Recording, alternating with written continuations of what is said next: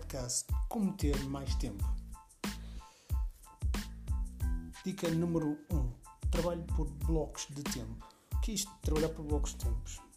Basicamente vamos definir determinados blocos para cada tarefa.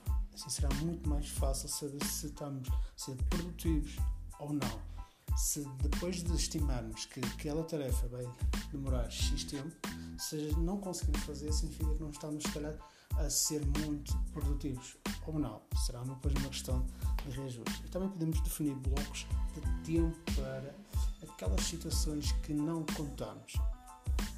Dica número 2. Aprenda a dizer não.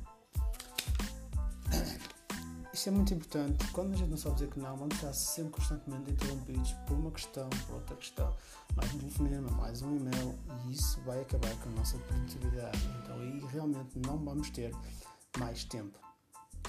Dica número 3. Canse... Este é um bocado forte. Cancela a televisão por cabo ou Netflix. Uh, realmente é verdade. Pronto, eu gosto também de, de ver televisão, eu gosto de Netflix, mas para quem quer ser produtivo, para quem quer ter mais tempo, realmente estar ali a ver uma série duas que pode estar a fazer outra coisa muito mais produtiva, não é?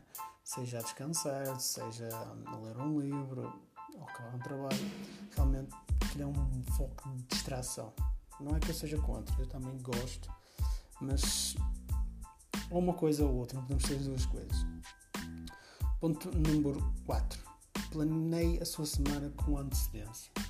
Eu não fazia isto, agora faço mais vezes, ou seja, todos os domingos tenho a preocupação de tentar planear mais ou menos a semana.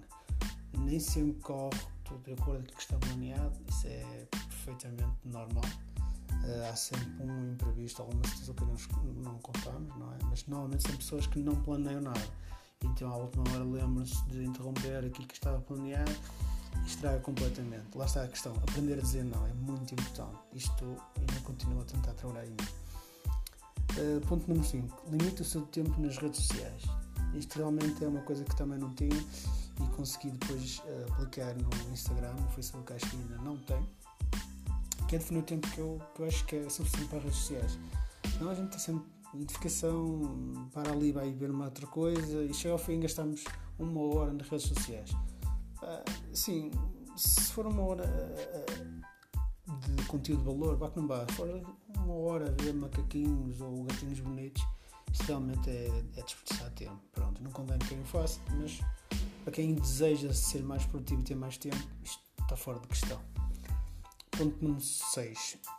Não esteja só por estar. Uh, isto também já me aconteceu. Basicamente, eu estamos ocupado, tinha muitas tarefas, das quais essas tarefas não ia contribuir para aquilo que eu pretendia.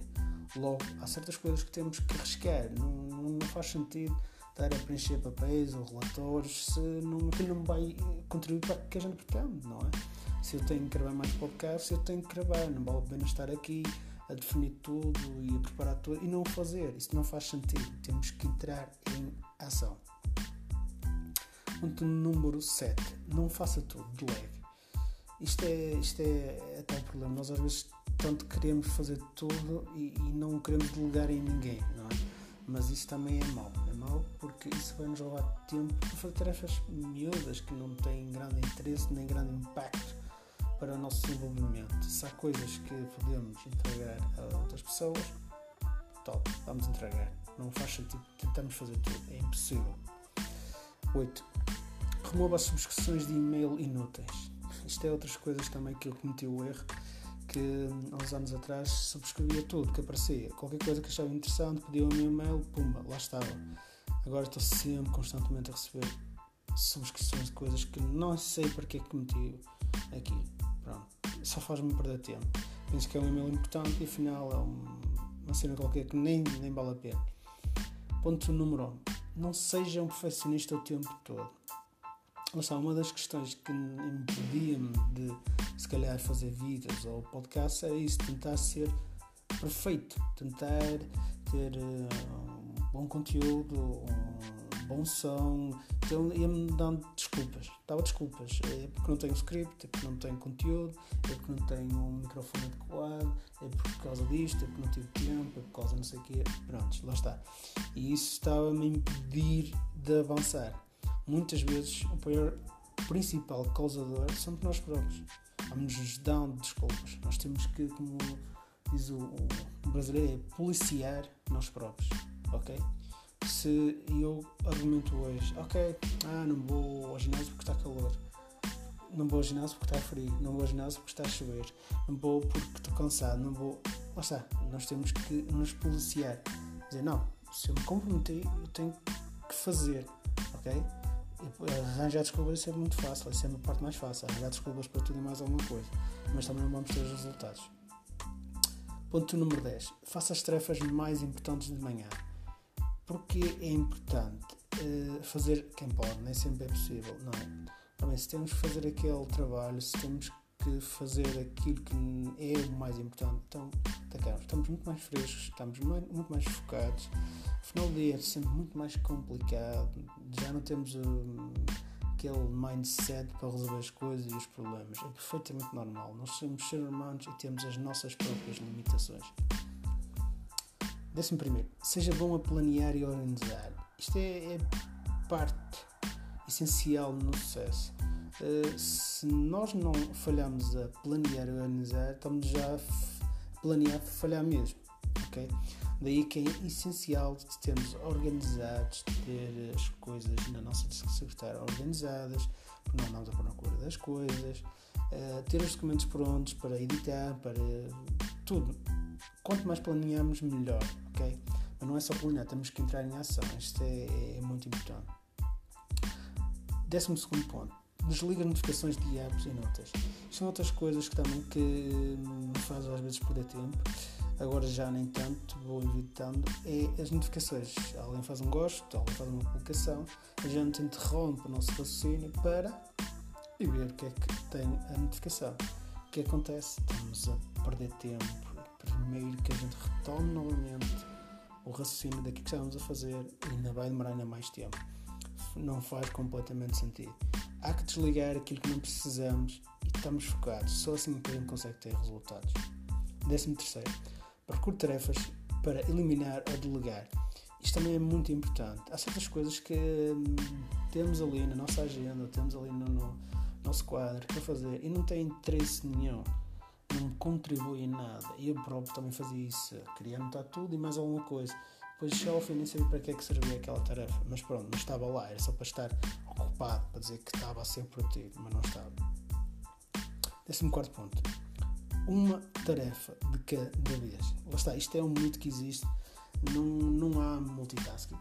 Não existe. Isso não, não, Isso é uma coisa que nos tentaram vender e tentam-nos vender que nós conseguimos fazer multitasking. Nem vamos bom numa coisa nem em outra. Ok? Portanto, devemos fazer uma tarefa de cada vez para sermos o melhor possível naquela tarefa.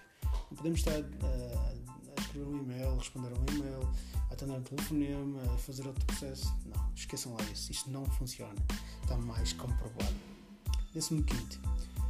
Coloque alarmes no seu telefone. Isto basicamente é quase a técnica para moldar, ou seja, definir mais ou menos 25 minutos de trabalho, fazer uma pausa de 5 minutos, outros 25 ao fim de 4, fazer meia hora de descanso.